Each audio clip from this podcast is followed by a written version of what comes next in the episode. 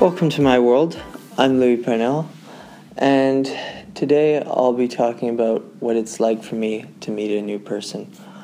Uh, it's often very stimulating because, uh, you know, I have to adjust to what uh, each where each of their facial muscles are located, how any of their ticks that they make with their faces, how their eyes move about, and their nose, their their mouth, everything.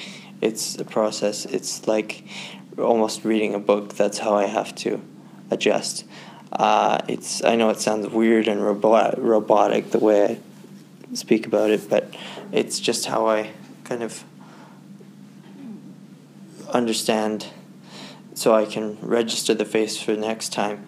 Um, but yeah, I um, I feel that it is very stressful because I feel it can be unpredictable to know exactly um, how I will be perceived uh, by the the person I'm meeting.